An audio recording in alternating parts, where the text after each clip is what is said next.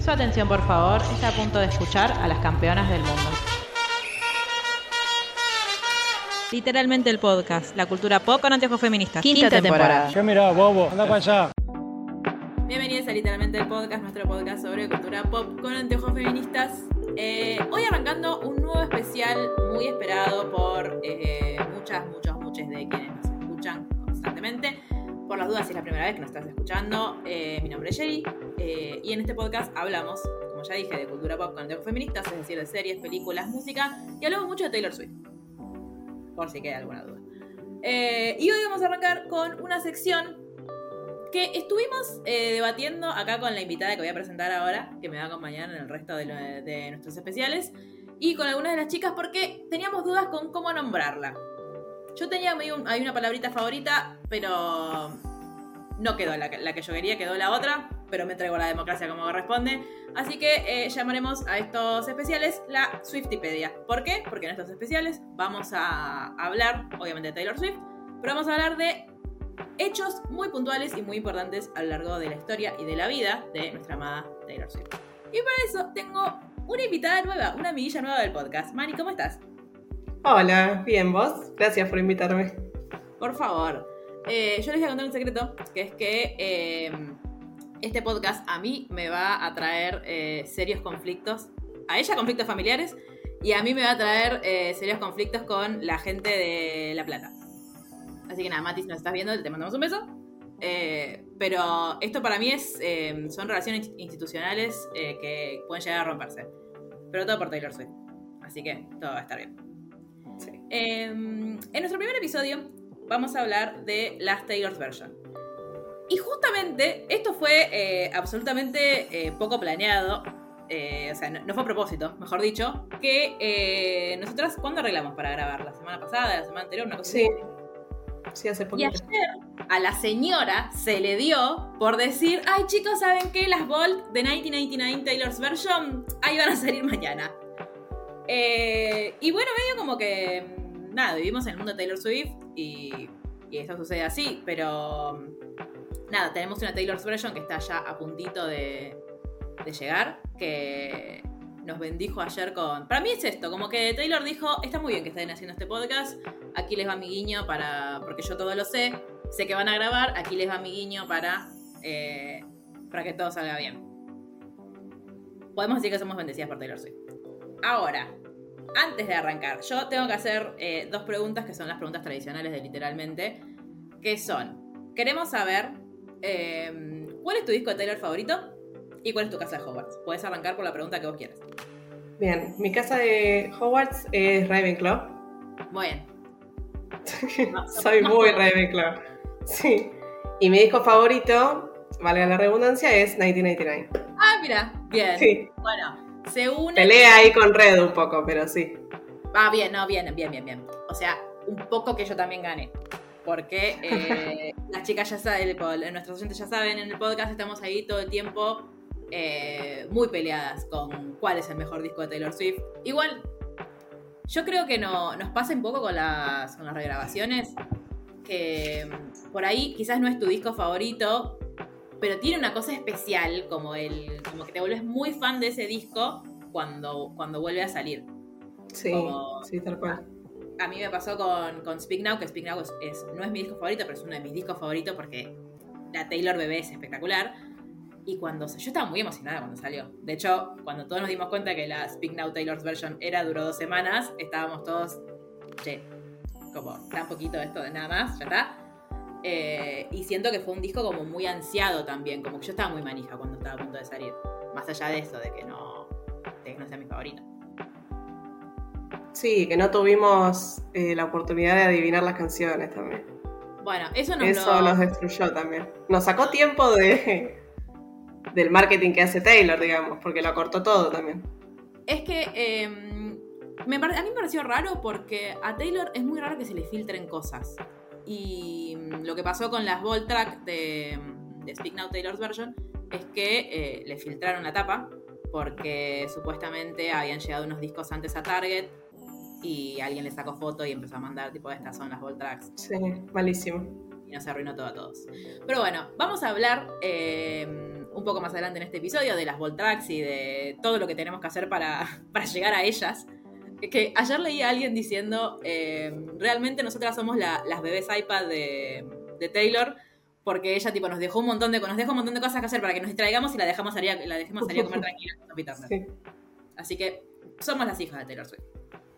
Em, pero bueno, hoy vamos a hablar de qué son, en la clase de hoy, vamos a hablar de qué son y por qué nacieron las Taylor's Version.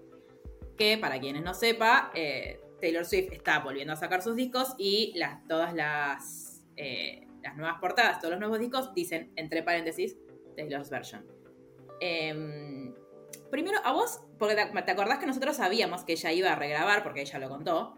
De hecho, eh, muchos creen que la idea se la dio Kelly Clarkson, porque ella dijo, tipo, y le mandó un tweet, tipo, ¿por qué no regrabas sí, em, que todos nos preguntábamos cómo íbamos a hacer para diferenciar las versiones eh, robadas o las versiones viejas de las nuevas que Taylor iba a hacer, tipo, si les iba a cambiar el nombre, si podía conservar el nombre o no.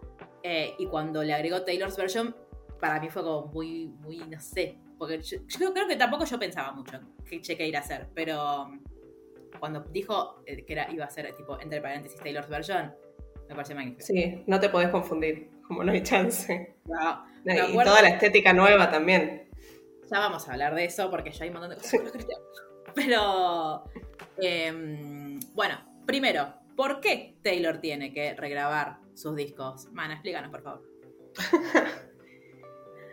bueno, resulta que... Ah, em, nada, ella tenía un contrato con Big Machine Records que eh, como la mayoría, ella lo ha explicado también, que la mayoría de los artistas que escuchamos no son dueños totalmente de su música, sí pueden ser dueños de las letras eh, o, de alguna edición que tengan también, pero siempre los masters, como el primer borrador que se hace en la música al grabar, son parte y son dueños de la discográfica con la que firmaron contrato.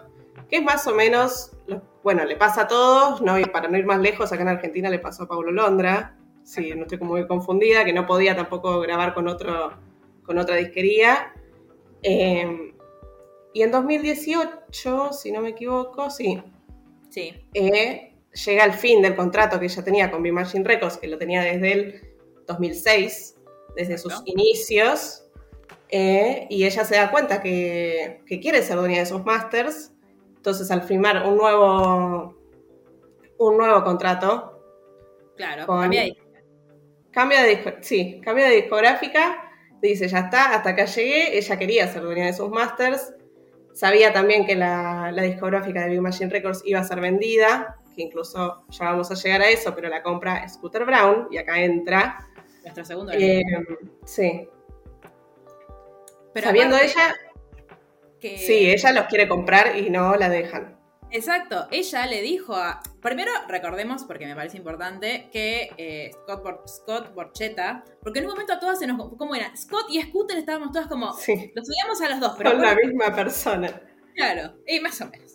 Em, Scott Borchetta, que es el dueño de Big Machine Records, que es el que la descubre, comillas, comillas la descubre, porque Taylor, eh, pueden ir a escuchar el All to Take en el que grabamos sobre el debut de Taylor Swift, pero básicamente, y para hacerlo corto, em, Taylor había tenido ya un contrato em, con Sony, pero como compositora, y lo que hacían era ella como que le pagaban o estaba ahí medio con la, con la discográfica para que ella compusiera canciones, ninguna era, o sea, como que podía componer canciones para otros artistas.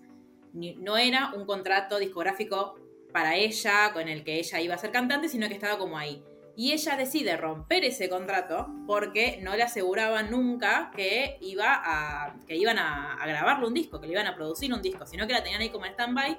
Y ella dijo como, bueno, sí, me voy a ir de una de las, discográficas más grandes de Nashville y del mundo, porque es una discográfica dentro del grupo Sony. Em, porque yo quiero ser cantante yo, yo no quiero escribir, escribir para otros, o quiero escribir para otros, pero si, si, si yo también puedo ser cantante y compositora. Entonces se va y ella está cantando en el famosísimo Bluebird Café y aparece un señor, que es Scooter Brown, que le dice, che, yo quiero que eh, vos seas mi... que te quiero representar y quiero que seas... que quiero producirte un disco. Y Taylor, en ese momento tenía 14, 15 años, obviamente ella dijo, ¿qué es esto? Como maravilloso. Em, y ahí es donde Scooter le dice, mira, yo trabajo en una disquera muy grande, me estoy yendo de esa disquera, quiero abrir mi propia disquera eh, y quiero que vos seas la primera artista firmada. Y ella dice en muchas entrevistas que eh, para ella fue muy importante porque ella tenía un sueño y ella y sentía que Scooter la podía entender porque a él también le pasaba esto de, bueno, yo me voy de un lugar muy grande para poder hacer lo mío. Entonces dice, conectaron desde ahí y que ella durante mucho tiempo confió mucho en él. De hecho, bueno, si escuchamos My Ricochet en Folklore, nos damos cuenta de esto de cuando ella dice, eh, la persona a la que vos más querés y a la que le contaste todos tus secretos y sabe todo de vos es la que más te puede lastimar. Entonces había una relación de muchísima confianza con ellos. Y cuando Taylor firma el contrato, lo firma por seis discos, no, cinco discos, siempre me confundo por. No, está, bien, está diciendo bien, seis discos, hasta Reputation. Em, y con esto de que los masters se los queda Big Machine. Y ella, por supuesto, tiene los derechos sobre la, letra de las canciones porque ella es la autora de las, canciones. Em, y cuando está a punto de terminar Big Machine, su contrato con Big Machine, ella dice, che, quiero comprar mis masters. Y él le dice, hagamos una cosa, hacemos un contrato nuevo y vos, por cada nuevo disco que saques conmigo, yo te vendo un máster viejo. Pero claro, el máster nuevo, o sea, el nuevo disco, tampoco va a ser tuyo. Y así hasta la eternidad. Entonces ella dijo, no, mira, te agradezco un montón, nosotros vivimos un montón de cosas re importantes juntos, dejémosla acá, va a estar todo bien. Y ella dice, yo sabía que la, que la disquera se iba a vender, porque de hecho, cuando se vende, en realidad lo que se vende es el catálogo de Taylor Swift, porque los otros artistas que habían en la disquera eran chiquitísimos, como que no, la única cosa de relevancia para comprar era el catálogo de Taylor. Y ella dice, yo me fui tranquila, porque es una persona que yo quiero mucho, es una persona que estuvo durante ¿qué? 10 años de su vida, un poco más, eh, con ella, que la ha visto llorar, que la ha visto reírse, que estuvo en, todo su, en toda su carrera, dice, ¿qué va a pasar con esto? Y resulta que ella va firma con, Universal, cuando firma con Universal, eh, hace un nuevo acuerdo en el que ella es la dueña desde el minuto cero.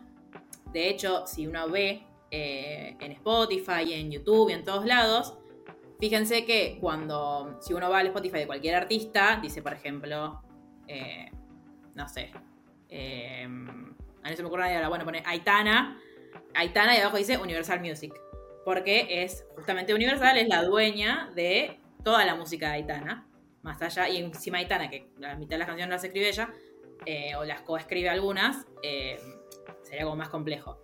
Cuando vos vas al de Taylor, dice Taylor Swift, Taylor Swift, porque ella es la dueña, y lo que tiene Universal es el derecho de... Eh, me sale la palabra, de, difundir, no es, de ir llevando su música por lugares. Sí, de venderla, básicamente. de hacer que suceda y que esté ahí, de publicarla. Todavía no tiene una discográfica. ¿Quién te dice en unos años la tiene?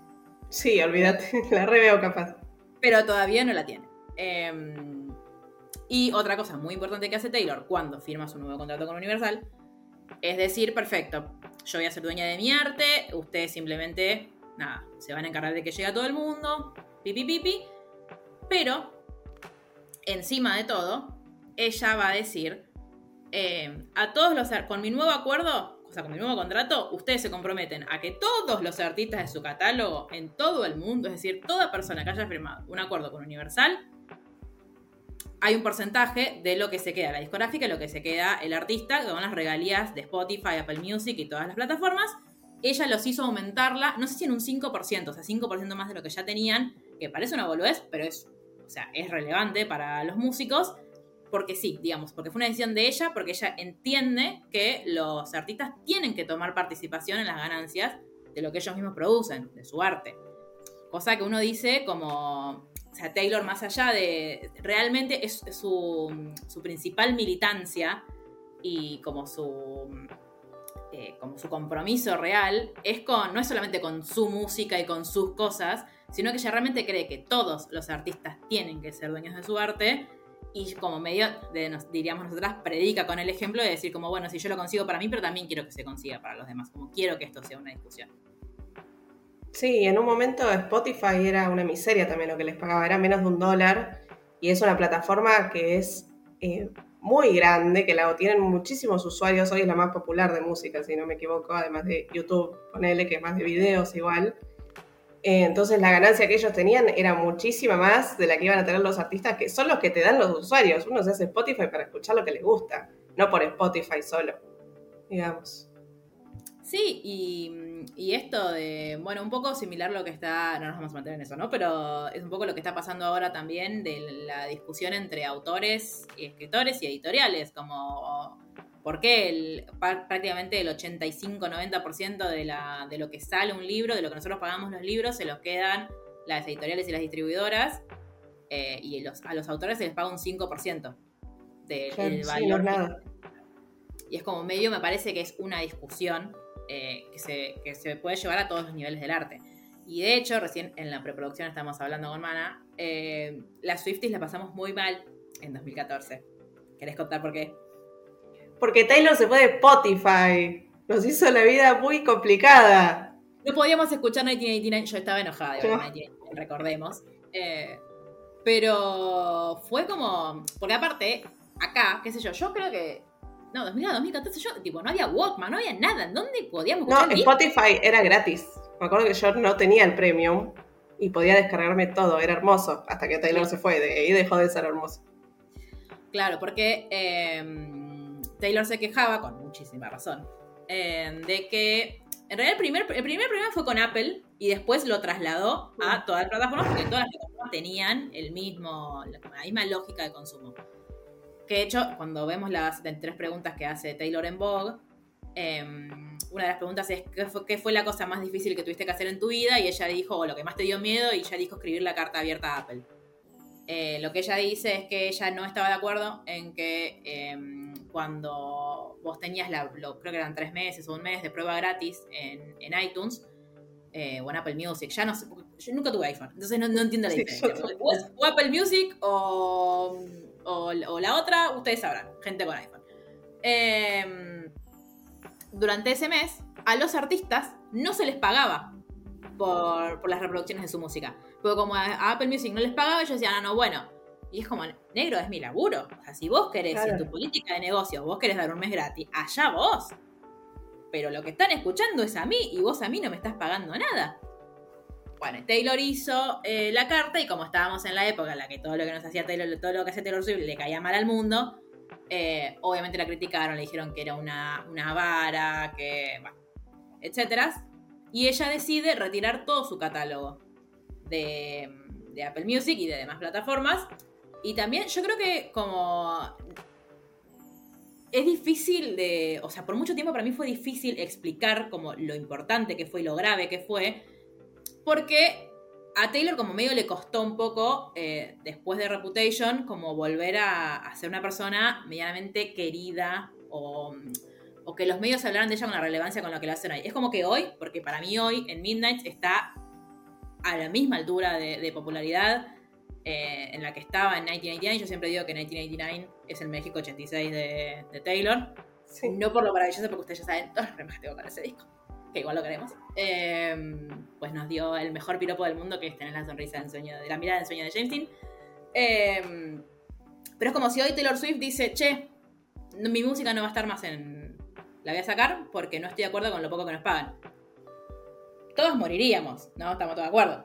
Pero es como, es lo mismo. Es como, es, es ese nivel de artista que mueve millones, que tiene millones de, reproducciones, porque no me acuerdo, pero yo estoy segura de que Taylor era de las artistas más escuchadas en plataformas. O sea, hoy es la número dos del mundo. Sí, si no se iba, iba a estar la vara muy alta para que sea otra persona. Claro. De hecho, nada, es, creo que es impensado. Em, y bueno, entonces a partir de ahí, ahí ya veíamos medio como cuál era su, su lucha o como su pensamiento en esto. Eh, como que no es algo como eh, que salió de la galera o que Taylor salió con esto y, como de la nada. Porque de hecho también cuando nosotros vemos el, el premio Billboard a la Mujer del Año en 2014-2015, que lo gana ella, ella ahí dice, porque Taylor Swift aparte de ser una mujer maravillosa y una compositora muy eh, talentosa, es una gran mujer de negocios, lo hemos visto, lo hemos comprobado a lo largo de los años, nos ha hecho gastar mucho dinero. Em, ella dice, nosotros tenemos que empezar a preguntarnos qué le vamos a ofrecer a los nuevos artistas, porque tipo 2014 que las plataformas recién están arrancando. Eh, como qué vamos a hacer con las plataformas, cómo va a ser la división del dinero, eh, de qué manera eh, los, artistas nos vamos a, como a defender o a enfrentar a esta nueva lógica de que, o sea, recordemos también de que antes de, que existieran las plataformas, todos pirateábamos la música también, como pirateamos las películas. Eh, bueno, vos quizás eras más chica, pero en la cantidad de virus que nos hemos agarrado algunos por, bajar, por bajar música de Lares, sí. O sea, sí, sí, me acuerdo. Eh, y era medio como esa discusión. Y bueno, y ahí está la famosísima frase de en este momento, en algún lado del mundo, hay una chica en un coro eh, y tenemos que ocuparnos de ella, que muchos años, para muchos, como seis creo años después, eh, Billie Eilish, Billie Eilish gana el mismo premio que ella, eh, cuando ella gana encima el de Mujer de la Década, que fue muy hermoso, y dice, hace, yo siento que ahí igual Taylor dijo, ay chicos, qué mayor que estoy, porque tipo, yo era una nena en un coro y me sentí cuidada por Taylor, y Taylor, mm, ¿dónde está mi crema eh, pero como que es algo que viene arrastrando hace mucho, es, una, es algo que le preocupa y de lo que ella viene hablando hace un montón de tiempo. Lo que nos lleva todo era maravilloso porque firmamos un nuevo contrato con Universal y estábamos todos, ay, qué bien, Taylor, ¿cuándo sacás el nuevo disco? Pi, pi, pi. ¿Y qué pasó? qué nos enteramos?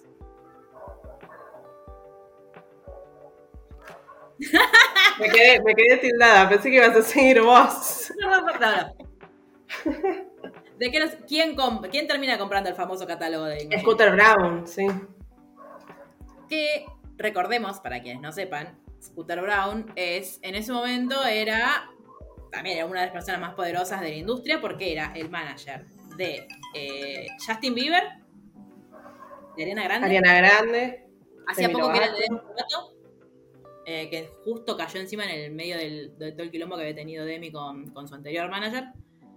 Eh, y de un montón de gente más que yo me acuerdo mucho ese día. Eh, porque me acuerdo de que empezamos a ver las historias de eh, los amigos de Scooter Brown que ponían tipo, mi amigo compró a Taylor Swift, mi amigo compró a Taylor Swift, como que era muy evidente que lo que él había comprado era Big Machine, pero era toda la música de Taylor, o sea, todo lo que a ella le dijeron, no, vos no lo podés comprar, se lo vendieron a Scooter Brown. ¿Y por qué es gravísimo que se lo hayan vendido a Scooter Brown? Contaros. Porque ya tenían historia ahí Taylor y muchos de los artistas que, Scooter representaba, también incluyendo a Kanye West, que no me acuerdo si era su representante, pero que eran amigos, eran amigos. Justin Bieber, que le tenía una bronca por ser amiga de Selena Gómez y que en un momento fueron amigos en 2012, que para mí fue hermoso porque en ese momento yo lo quería mucho, Justin Bieber, ya no. Eh, sí, es fue un momento oscuro. Las Believers. Sí, sí. Y nada, después estaba ahí Justin subiendo una foto con Kanye, con el scooter Taylor Swift, What Up, como al mundo, o sea, haciéndole bullying enfrente de todo el mundo y que le salió muy mal porque ahora con el diario de hoy vemos que él tuvo que vender todo su catálogo también. Y sí, es que Scooter Brown es una. es esas personas que. No sé, como que ya tienen como una vibra fea, como vos decís. Sí. Mm, no sé si quiero ser amiga de esta persona. Em, y a nosotros nos pasó eso, que no, nos desayunamos con que yo creo que nosotras tampoco estábamos como, acá por lo menos las Swifties internacionales, eh, sí sabíamos esto de que, bueno, tipo, che, Taylor cambió de discográfica, qué raro esto, porque sabíamos la relación como muy especial que ella tenía con, Scott Borchetta, y de repente ella sube una, una carta a sus redes sociales con el caption, eh, ya no sé qué más hacer, eh, que me acuerdo que yo lo vi y dije, ay, ¿qué pasó? Como que me, angustió, tipo, como que pasó algo re grave. Sí, porque si Taylor Swift no sabe qué hacer, imagínate nosotras. No, y aparte porque la última vez que habíamos visto que había subido una carta así a sus redes, era tipo, bueno chicos, adiós, mi música no está más en plataformas. Yo dije, ay, no, ¿qué pasó ahora? eh, y contaba esto, que e, ella había intentado muchas veces comprar su música, se lo habían negado y se lo había vendido a la única persona que, eh, no la única, ¿no? Pero como una persona a la que Scott Borchetta la había visto a ella llorar por el bullying que le hacían, por todo lo que esa persona significaba, por como por toda una cantidad de situaciones por las que ella había tenido que pasar y de repente en una aparte, a lo, yo creo que lo que más le molestó a ella era que fue que ella sido todo a sus espaldas. Porque después en un momento Scott Borchetta medio que se quiso salir a decir, no, bueno, pero el papá de, Taylor en realidad lo sabía porque me secó... Y Taylor da después una, una entrevista, porque a todo esto había salido Lover en el medio. Entonces todos estábamos como, uy, sí, amor y paz, qué maravilloso esto, Taylor se pronuncia políticamente, estábamos todas literalmente en Disney, y pasa esto. Em, y ahí hace la famosa entrevista con... No me acuerdo quién es la señora, porque nunca me acuerdo su nombre, pero es la misma señora que la entrevista hace 800 años. Sí, se ve que la requiere para mí.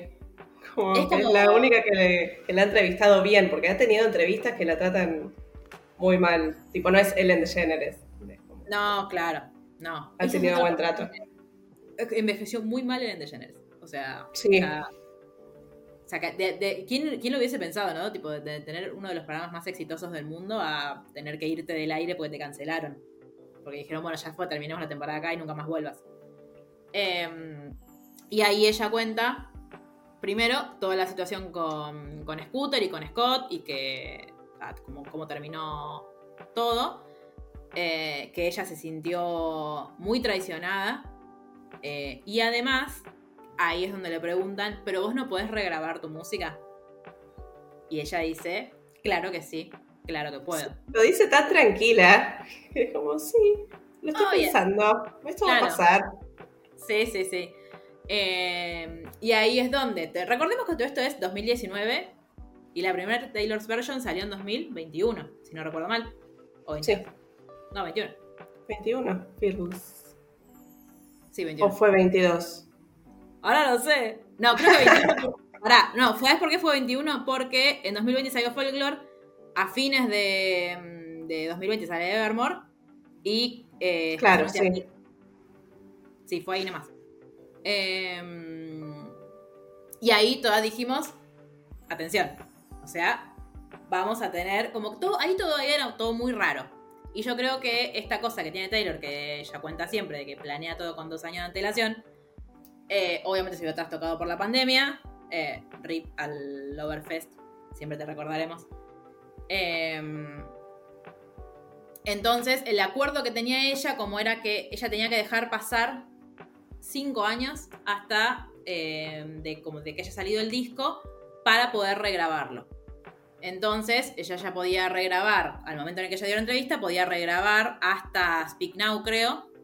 No, hasta Red y después 1999 le faltaba un cachito y, y Reputation también.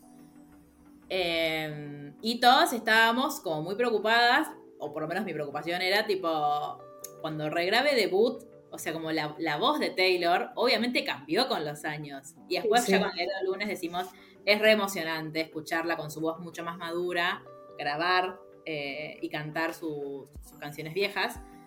Eh, pero volviendo un segundo a lo de cuando ya se siente traicionada, me acordé, se me vino a la cabeza la, ¿te acordás la ilustración que empezó a dar vueltas?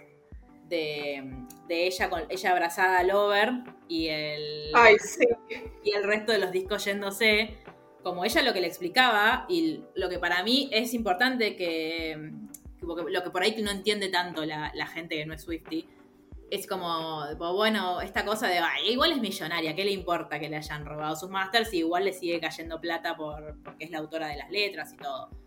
Em, primero que Taylor no solamente escribe sus canciones, eh, sino que además ella está muy metida en todo el proceso creativo del disco, porque es una obsesiva, ya lo sabemos.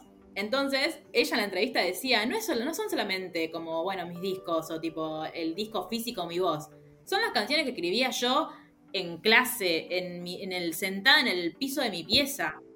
Son mis dibujos cuando quise explicarles cómo quería que fuera el escenario de mi show. Son las fotos y las referencias y todo lo que yo ideé para los booklets de los discos. Como son todos años de su vida que los plasmó en un disco que no tiene sentido que no sean de ellas. Es todo su trabajo, realmente todo su trabajo.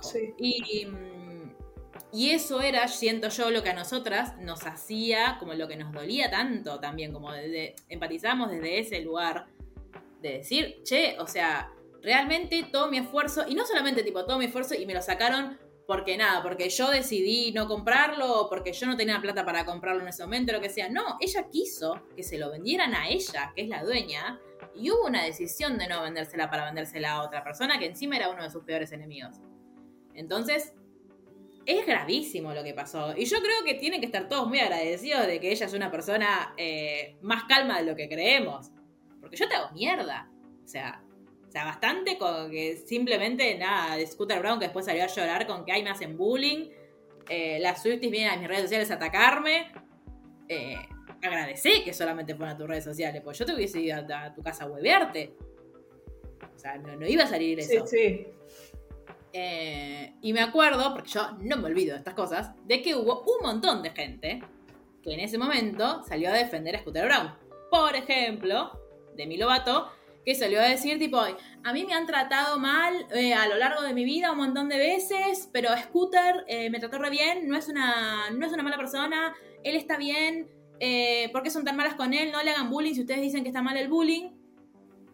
Y justo me parece que fue en esa entrevista también que Taylor había dicho algo así, como una frase que a mí me quedó mucho porque siento que es como, muy clara, que dijo algo así como, eh, la, mm, como la demostración de la más tóxica de la, de la masculinidad es cuando alguien te dice, cuando vos le contás a alguien que un varón te violentó y esa persona te dice, ay, pero conmigo es re bueno, a mí no me hizo nada.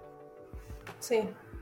Invalidando absolutamente todo lo que te pasó porque no, su experiencia no fue la misma. Y siento que es un poco lo que, lo que hace Demi en ese momento. Ahora nada, está todo bien, Demi ya también, o sea, de repente todo el mundo lo dejó a escuchar Brown ahora. Taylor, o sea, como diría Jake Peralta, Taylor Swift, always right. Sí, sí. Eh, un mandamiento. Sí, al fin eh, se dieron cuenta que no era por ahí. No era por el lado de Scooter Brown. No era por ahí, chicos. Em, y nada, eh, como que hoy, hoy en día nadie duda de, la validez de lo que, del reclamo de Taylor en su momento, como que medio lo. La trataban medio de rompeola, siento yo. Como de. Como que en el fondo decían, bueno, sí tenés razón, pero sos medio pesadita. Como. Cálmate. Sí, sí. Y ahí es donde llegamos a las famosas Taylor's Version, que es básicamente, es ella. Aparte, yo me imagino también como, más allá del esfuerzo, porque de, el esfuerzo como físico y, mental de decir como, bueno, voy a regrabar todos mis discos. O sea, grabar un disco es un montón de laburo, debe ser recontracansador, porque no es tipo, ay, bueno, listo, ya está, voy. Es, volver a grabar el disco, volver a hacer la producción. Taylor para, para Fearless y para Speak Now reunió, o sea, la banda Taylor es la misma, pero eh, lo trajo a Nathan Chapman para regrabar eh, y para volver a producir con ella Fearless más allá de que había eh, algunas canciones que fueron producidas por sus nuevos esclavos, Jaquito y, Aaron Dessner. Eh, desde acá le queremos mandar un abrazo muy grande a Aaron Dessner, porque Jack ya está acostumbrado a ser muleado, o sea, cuando no lo encierra en el sótano Taylor Swift, lo encierra Lana del Rey o Lord. Eh, pero Aaron es como pobre, para mí lo agarró desprevenido y de repente dijo, che, yo estaba tranquilo en mi casa con The National y de repente ahora Tipo, me levanto y tengo uno de Taylor Swift, dos de Ed Sheeran, cinco de Gracie Abrams, ¿qué está pasando? O sea, yo no quería laburar tanto. Em, y en Speak Now, em, volvió a traer a la banda a la, chica que le hacía los coros, que era su amiga en ese momento, sí creo que sigue siendo su amiga. Em, y a. El, creo que es el bajista o el guitarrista. No. No, el bajista no, porque el bajista siempre fue lo mismo. Bueno, miembros de la banda que en ese momento lo estaban Em, que estaban en ese momento y ahora ya no. Es como todo, es un montón de plata, también digámoslo, porque ella es millonaria, pero es un montón de plata. Es un montón de esfuerzo.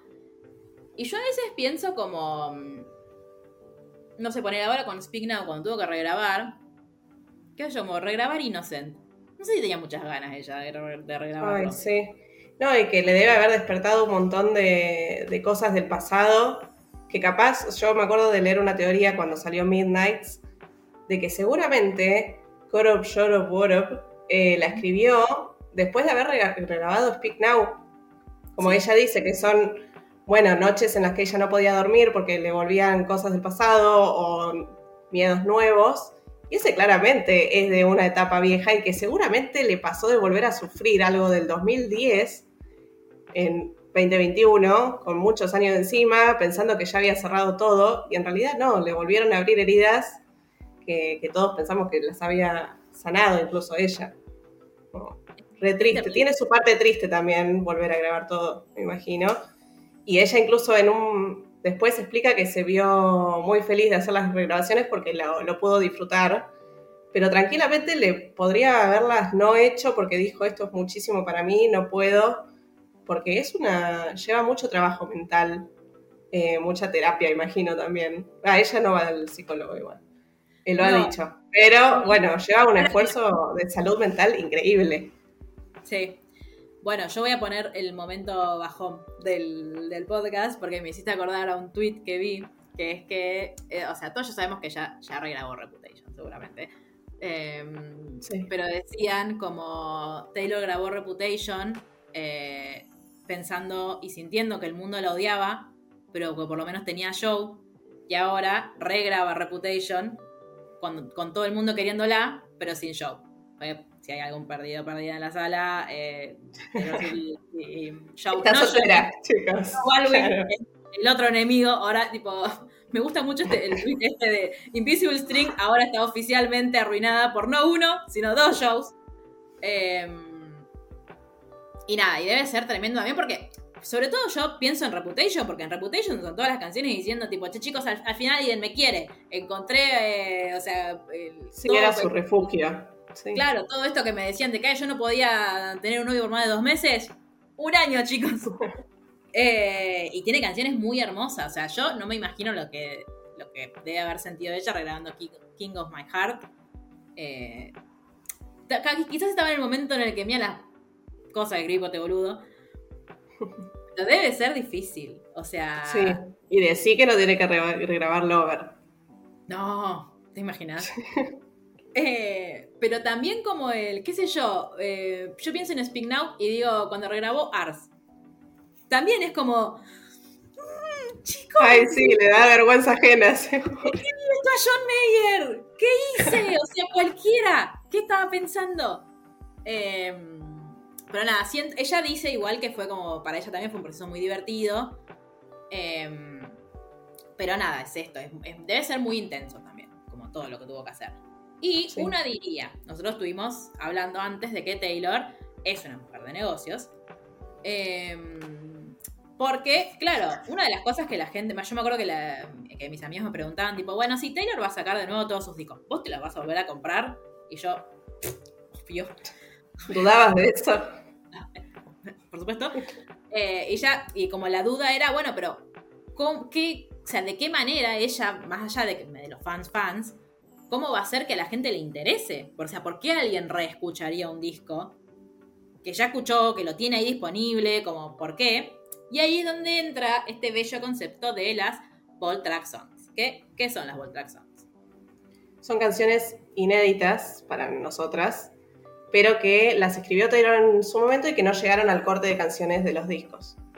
Eh, porque generalmente las discográficas te- o te ponen un límite o te dicen, bueno, hoy para este disco hace 15 y hasta ahí. Taylor en su momento igual había contado para Red que tenía un montón y que All Too Well era de 10 minutos. Y recién ahora la saca porque tiene la oportunidad y también porque es esto de agregarle algo nuevo. No nuevo en el sentido de que ella lo escribió hace dos meses, sino que es de el- una canción del 2012, 2011 y que la revive de alguna manera ahora. Eh, y que capaz son canciones que ella realmente quería sacar y le dijeron que no. Porque también te ponen los límites la disco. No es que ella podía hacer siempre lo que quería. Bueno, el caso más, eh, como más evidente es Mr. Perfectly Fine, que uno diría, ¿cómo no vas a sacar esto? O sea, es un temazo. Hubiese sido, o sea, Love Story eh, por tres, o sea, es fantástico. Ahí, ahí nos enteramos que el Casual y Cruel que usa en All Too Well tenía más años, o sea, venía de Fearless, Sí. chicos, dos discos antes. Eh, y ella después contó que su discográfica, porque ya no lo nombramos, a Scott Borchetta, le dijo que era como un tema muy pop y su como que estaba se iba desviando mucho como uh, Taylor también tuvo esta cosa de que eh, ella ahora ya como abiertamente habla de que ya va cambiando entre géneros musicales si bien todo tiene eh, un, un matiz muy pop en general ella empieza haciendo country y llega un momento en Red en el que le dicen como, che, bueno, pero estás como muy popera y ella dice, ¿sabes qué? Sí, soy una niña popera, voy a hacer 1989, que es el mejor disco de pop de la historia, por más de que yo tenga problemas con él. Eh, igual el, te amo 1989, amo más a otras hermanas Sí. tuyas, pero gran disco. Eh, de hecho, por mucho tiempo, para mí, 1999, o sea, hasta, hasta que salió Reputation, para mí, el mejor track 1 de la historia de Taylor Swift era Welcome to New York. Sí. Ah, pero a mí me vino- marcó. Después vino Ready for It y dije, ¿qué? No, este es el mejor. Eh, y para mí sigue siendo el mejor. Ready for It es el mejor eh, opening track de cualquier disco de Taylor. Eh, pero bueno, era esto de. Porque yo en su momento dije, cuando sacó Lover, que no, las versiones deluxe eran sus diarios, dije, hará lo mismo con las regrabaciones, como para que le compremos, como. No, no sé, no, como habrá algo en el librito, ¿viste? O no sé, nos regalar stickers, Sí. como algo eh, para, como para incentivar. Y cuando habló de canciones inéditas, yo dije. Primero, yo creo que todas pensamos, antes de saber cuál iba a ser la primera regrabación y en el orden y todo, todas pensamos eh, Old Well, versión 10 minutos. Sí. Tiene que estar, tiene que estar, tiene que estar. Y ella decía que eh, dice, cada vez que yo iba a cualquier entrevista, que me, que me encontraba con un fan, era, ¿dónde está la versión de 10 minutos? Queremos la versión de 10 minutos, queremos la versión de 10 minutos. O sea, nos dijo pesadas. Eh, entonces dijo, eh, porque aparte, digo, nosotras porque la amamos, tenés que escuchar 10 minutos de una canción. O sea, Sí. es larguísimo. Su canción más larga hasta, el mo- hasta ese momento era Dear John, que tenía casi 6. Porque imagínate lo enojada que estaba con John Mayer. que ¿Sabes qué? Tengo 6 minutos de cosas para decirte. Eh, y de repente, eh, Jake Gyllenhaal dijo: Lo superó a John Mayer. ¿Vos sabés qué es? ¿Sabés lo que es ser un ex tóxico? 24. Eh, y, eh, pero no solo eso, porque Taylor Swift, aparte de ser una gran mujer de negocios, es una desquiciada. Por si no los, y si lo dudaban, ayer seguramente lo comprobaron porque salió en todos lados. Porque uno dice, ay, Taylor nos va a anunciar eh, el disco nuevo y todo. ¿Qué hace un artista normal? Chicos, este es mi disco, esta es la tapa de mi disco, esta es la portada de mi disco. Un besito. Eh, y Taylor Swift dijo, vamos a hacer un poco divertidas las cosas, divertidas para ella, que se ríe de nosotros todo el tiempo. Eh, y dijo, las Volt Tracks yo no se las voy a decir. Las van a adivinar ustedes. Eh, ¿Vos te acordás dónde estabas la primera vez que se abrió el Volt de Fearless? Estaba en mi casa, sí. Pero. No sé si lo dimensionaba tanto, porque no entendía nada, ¿no? Era como, sí, veo las letras ahí, pero ¿qué hago? ¿Qué hago con esto que me estás dando? Pues claro, fue un posteo de, Sí. de Instagram, tipo, se abrió, aparte nosotros, ¿qué es el Volt Track? ¿Qué es esto? O sea, Sí. ¿qué es bóveda? Taylor, ¿qué pasó? Vamos al banco. Eh, y era una cosa que se abría y salían un montón de letras desordenadas y estábamos todos, chicos, hasta que una se avivó y dijo, hay que ordenarlas, son anagramas. Y estuvimos una boludas toda una mañana haciendo los anagramas, porque encima, yo quiero contar a la gente, el, no solamente tenías que adivinar el nombre de la canción, era el fit también. Entonces Sí. ponele, You All Over Me, Fit Malen Morris, era una cosa así el, el anagrama. Eh, igual, hasta, ¿cuál tu, hasta ahora, ¿cuál fue tu bóveda favorita de, de hacer? Eh, ay, de hacer la última, la de 1990, me divertí mucho. En las otras como que me desesperaba y decía, bueno, no, que lo haga otro, ya está. Pero sí, yo voy a esperar sentada a que lo resuelvan, chicas, todo mi apoyo. Pero no, con el de Google me divertí un montón. ¿Vos lo pudiste hacer al toque? Porque yo me acuerdo que el primer No. día no me andaba. No, no, me anduvo un par de veces, pero me di cuenta que no me estaba contando los resultados. Tipo, me tomaba la respuesta, pero después no me, me parecía como de cero. Claro, no. Después se cayó, que me fijé en Twitter y se le había caído a todo el mundo, y recién después como a las 11 de la noche volví a probar y ahí sí. Y ahí no me dormí por tres horas porque estaba jugando como una Claro. niña. Sí. Imaginen el nivel de desquicio de esto. Que Taylor, primero que para mí es brillante, o sea, es brillante a nivel eh, estrategia de marketing, porque primero, ¿qué hace ella? Se posiciona en todos los, eh, los motores de búsqueda, porque lo que vos tenías que hacer era buscar como la respuesta al, al puzzle, porque era, vos ponías Taylor Swift y te saltaba como un rompecabezas que te decía tipo Taylor Version, ayuda a eh, destrabar, eh, a abrir la bóveda, tenés que resolver todos estos acertijos. Entonces te ponían palabritas desordenadas, tenías que formar una frase y te daban una pista abajo. La más maravillosa fue la de I love you, que de formaba Sí.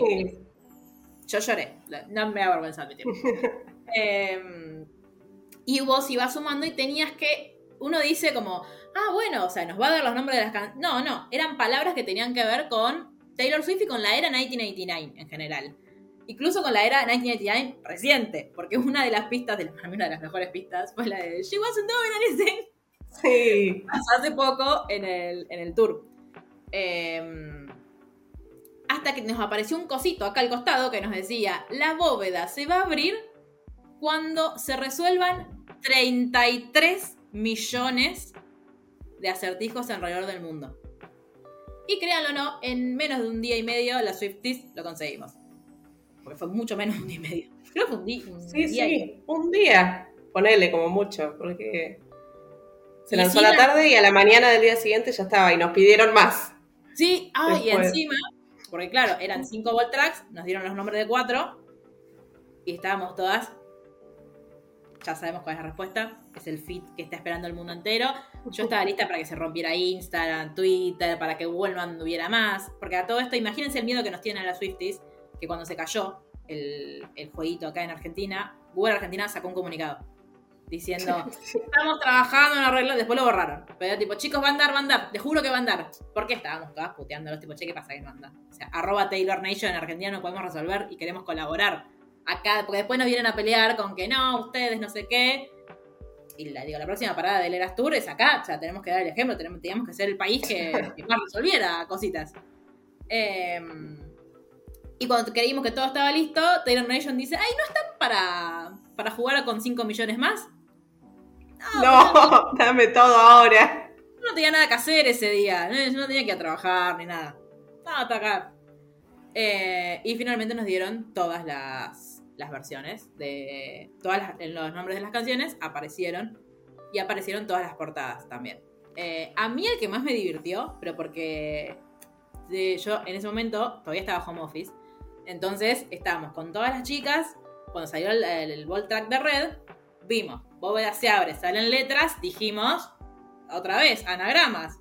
Es lo mismo. Eran consonantes con JKI. Como ya con folklore ya nos dimos cuenta que Taylor Swift sabe muchas palabras. Yo dije, ¿qué? O sea, voy a tener que buscar el diccionario. Ah, voy a empezar, no sé. Creo que todavía no, estaba ChatGPT para pedirle, tipo, hola, ordéname esto. Hasta que en un momento alguien se avivó y dijo, chicos, es como un crucigrama. Entonces tuvimos que poner, hicimos un Excel, me acuerdo. Éramos como 10 personas en un Excel poniendo las letritas, acomodándolas y buscando cosas, buscando, buscando, buscando todo el tiempo. Por supuesto, todas buscábamos. Creo que ya sabíamos que estaba, sí, ya sabemos que estaba All pero cuando ella anuncia la regrabación pone y canciones inéditas, hay una que incluso dura 10 minutos y el emoji de la bufanda que termina para la dignidad de Jake Gyllenhaal.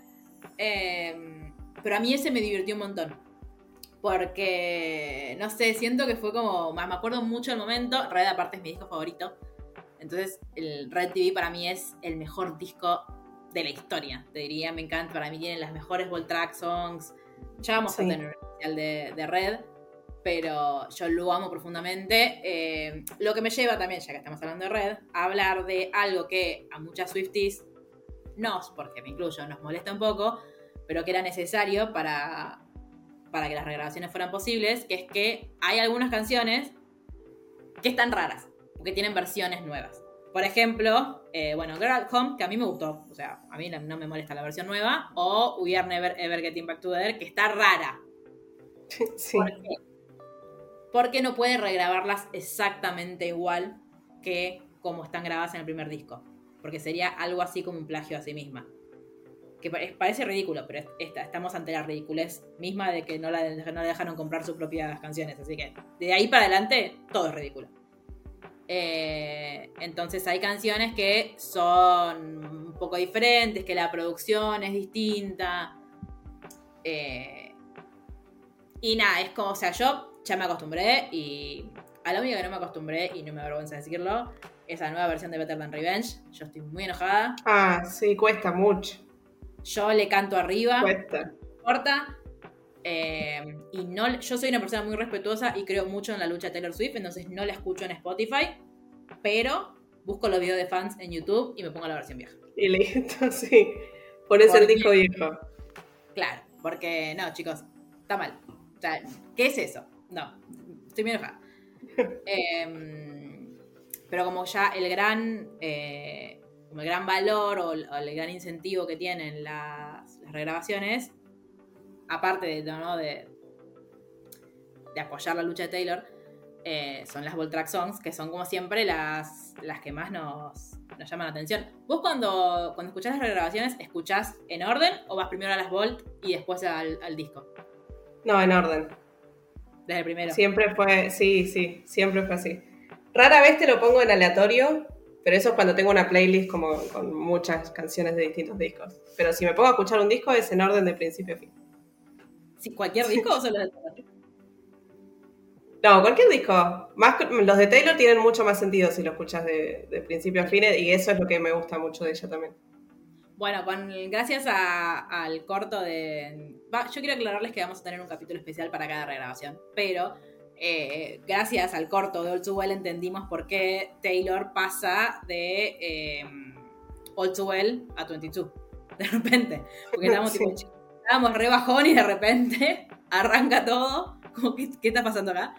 Em, pero bueno, es. eh, a mí lo que me pasó fue que eh, yo en general los escucho en orden, pero cuando salió Red, eh, me acuerdo que se había filtrado la versión de 10 minutos de Too Well y yo no la quería escuchar hasta que. Porque aparte se filtró unas horas antes, o sea, ¿qué les costaba, chicos? Claro, sí. No rompan los huevos. Em, yo fui a escuchar la versión de 10 minutos y después empecé el disco. O sea, escuché la última eh, y después. No me podía aguantar, pues necesitaba escucharlo. me hizo mierda. Em, y Speak Now no lo escuché en orden. Eh, no sé por qué, porque en realidad mi problema es que a mí no me gusta, para mí el track 1 de Speak Now debería ser Sparks Fly. Eh, y yo con Mine tengo una relación rara, como que no, yo sé, o sea, no es un mal tema ni en pedo, pero yo no la quiero tanto como la quiere todo el mundo a Mine. Eh, entonces dije, ay, voy a escuchar mis favoritas primero. Entonces fui como a las que Claro. me gustan. A lo seguro. Claro, y después fui al resto. Eh, y escuché, ahí sí, eh, yo la amo mucho a Emma Stone. Entonces fui directo a escuchar When Emma Falls in Love. Y la amo, Dios, te amo Taylor, te amo Emma. Em, pero bueno, ahora, ayer descubrimos las cinco supuestas solo Voltrack Songs de 1999. Yo creo, no sé vos, que tiene que haber un disco doble de 1999. O sea, si esto no sucede de acá. Ay, sí. ¿Cuánto falta? ¿20 días? Porque estamos a 21. Hoy, el día que grabamos esto es 21 de septiembre. Feliz día a los estudiantes.